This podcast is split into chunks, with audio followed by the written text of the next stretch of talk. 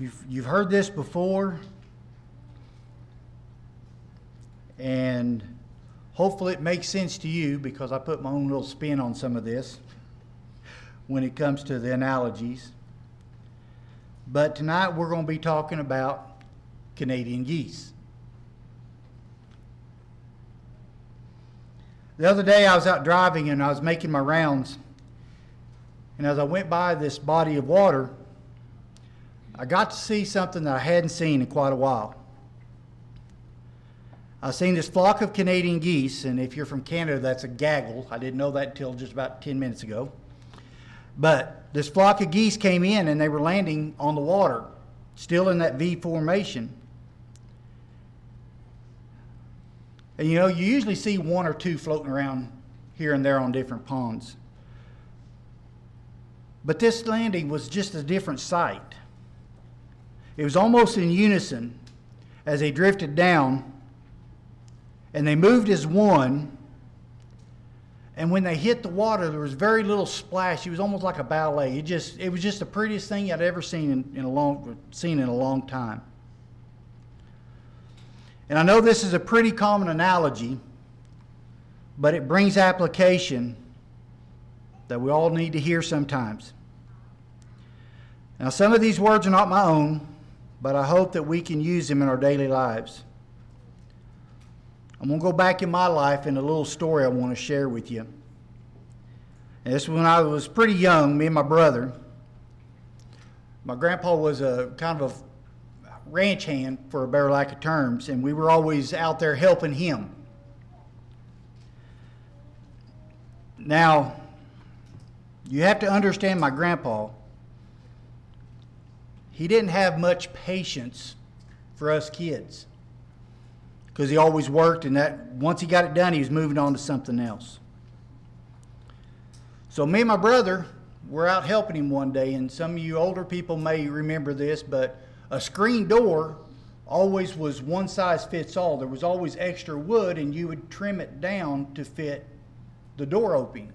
I don't know if you guys remember that, but well, Grandpa had me hold one end of it, and then he starts cutting off that one end. He gets it cut off, and then he has my brother at the other end. He says, I want you to hold it right there. And as soon as he grabbed a hold of it, he snapped the whole frame of this screen door. Now, understanding that my grandpa's temper, you would not believe a person can actually dodge a hammer. But my brother did. He dodged the hammer. And of course, his words, my grandpa's words, he says, Boy, you don't have any more sense than God gave a goose. But it always seemed like Grandpa was able to fix the mistakes that we made. So tonight, I thank God for the sense of a goose and how we can use it. This writer says in the early fall, this gaggle of geese came in and would show up and spend the winter enjoying the mild climate and sharing the water with the local ducks. Now, these birds look like just any other bird landing to take advantage of warm weather. However, I found out that science, scientists have studied these creatures and they have discovered a certain goose wisdom that is biblical in nature and can be very helpful in people teaching them how to better get along inside and outside of the church. So, number one, I'll have you switch that. Thank you. I can't click and talk at the same time. I'll just tell you that right now. So, number one, it says geese fly in a V formation. It says researchers have learned that each bird flapping its wing in V formation creates an uplift for the birds immediately behind it. By flying in this V formation, the flock adds at least 71% greater flying range than if a bird flew by himself. If you'll turn over to Acts 2 44, I'll give you the biblical parallel here. Acts 2 44. It says, Now all who believed were together, and they had all things in common. And they sold their possessions and good and divided them amongst all, and anyone had, that had need. So continually daily with one another, with one accord in the temple, and breaking bread from house to house, they ate their food with gladness and simplicity of heart, praising God and having favor with all the people. And the Lord added to the church daily those who were being saved. You know, people who share a common direction and a sense of community can get to where they are going quicker and easier because they are traveling on the thrust upon each other. In a family or a business, and as well as church, when we work together, we can get there, we can get to where we're going faster. As Christians, we are not designed to make it alone. We need each other every day. We should also have a common goal, which leads us into number two. Number two says the geese stay with the flock. It says when a goose falls out of formation and he decides to go it alone, it suddenly feels the drag and the resistance of trying to go it by itself. So it quickly gets back into the formation to take advantage of the lift that's created by the birds in the front. 1 Corinthians 12, 12 through 14 says, For the body is one and has many members, but all the members of that one body, being the same, are one body, so also is Christ. For by one Spirit we were all baptized into one body, whether Jews or Greeks, whether slaves or free and all have made to drink into one spirit. For the fact the body is not one member, but many. People with such sense understands that there is strength in unity. And there's also greater security in remaining within the body. In the church, we understand the remaining in the body of Christ is a matter of salvation. Number three says, geese share the work. Geese share the work.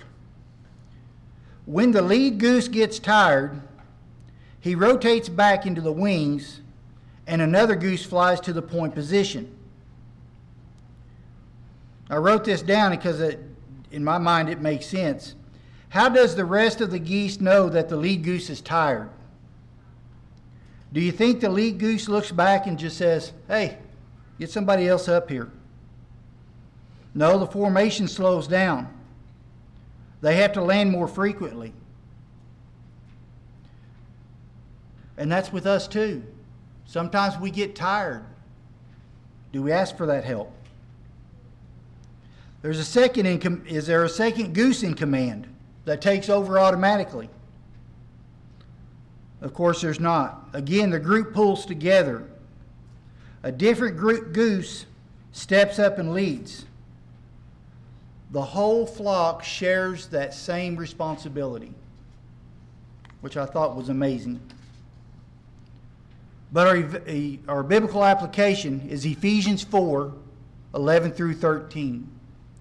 Ephesians 4 11 through 13.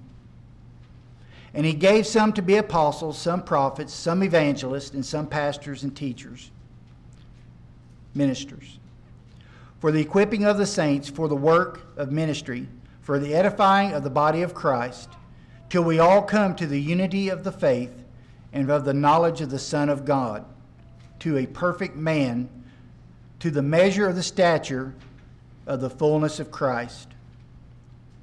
And if you'll go down to verse 16, Ephesians 4:16, it says from the whole body being fitted and held together by what every joint supplies, according to the proper working of each individual part, causes the growth of the body for the building up of itself in love.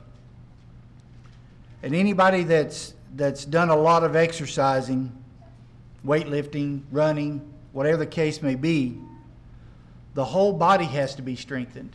You can have all the muscles in the world, but if you don't have a bone structure, you're a blob. Every part has to have so that we can grow together.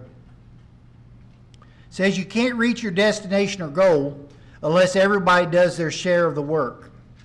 In church work as well as family work, you can't just think of yourself. You can't be in your own little world. You have to take turns doing the hard work. You have to be willing to sacrifice so the entire flock, whether it be the Lord's flock or your family, can arrive at, it, at its goal. We all have to do our part. Number four, geese encourage each other.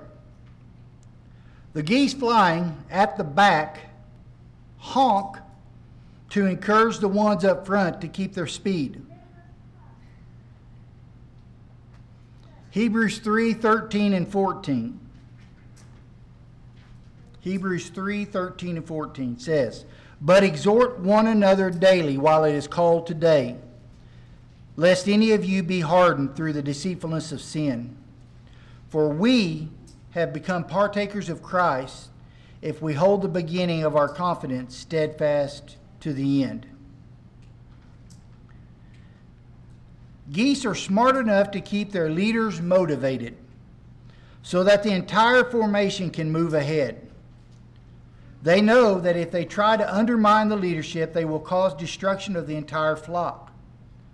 A lesson that shouldn't be lost on those that show criticism as their only contribution to the church or the family. We all have to keep motivated. And then also on a side note, if you're ever in traffic jam and the light turns green and you're sitting there preoccupied, think of the horn behind you as an encouraging you. Don't be mad. Number five, geese look out for one another.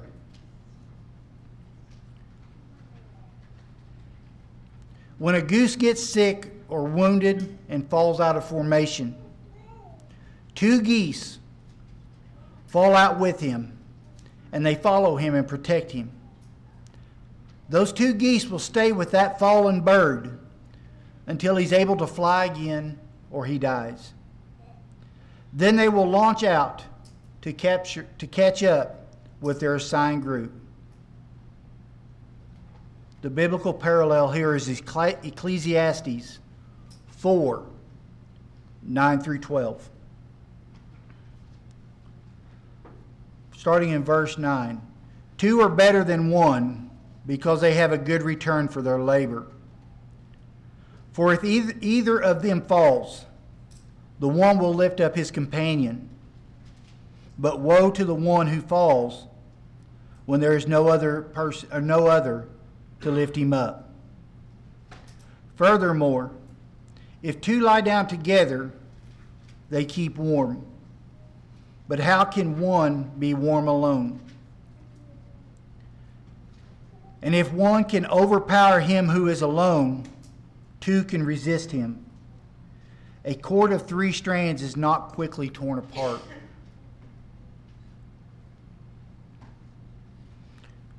Pardon the pun here, but we should, we should care for those who are down. We should care for those who are down. You see, the natural impulse in the world is to discard, disown, disparage those who are having problems. But in our lives as Christians, the geese teach us that every member of the flock is important no matter if you are the strongest or the weakest, no matter if you're the greatest or the smallest, no matter if you're the youngest or the oldest. Because you see, we fit every category, category that I mentioned in our lives at one time or another. No exceptions. We just need to understand no matter where we are in this formation, we're important. So, in summary, we can learn a lot from the geese. Number one, it's wise to work together. Number two, it's wise to stick together. Number three, it's wise to do our share of the work. Number four, it is wise to honk a word of encouragement every once in a while. And number five, it is wise to watch out for each other.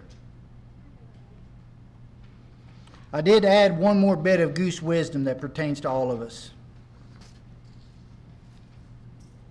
You know, when I was talking about those geese, it just kind of seems onesie twosies kind of floating around. You know, if we look around and we see those stragglers, why is that? Did they get lost? Did they get comfortable? Or did that just one lone goose just settle for what they had? They looked around and said, That's good enough for me. We can't be that way because geese don't procrastinate. There's always, geese always leave in plenty of time to make it south for the winter. Acts 22 and 16. It says, And now why do you delay? Arise and be baptized and wash away your sins, calling on his name. You see, if geese delay, they freeze to death.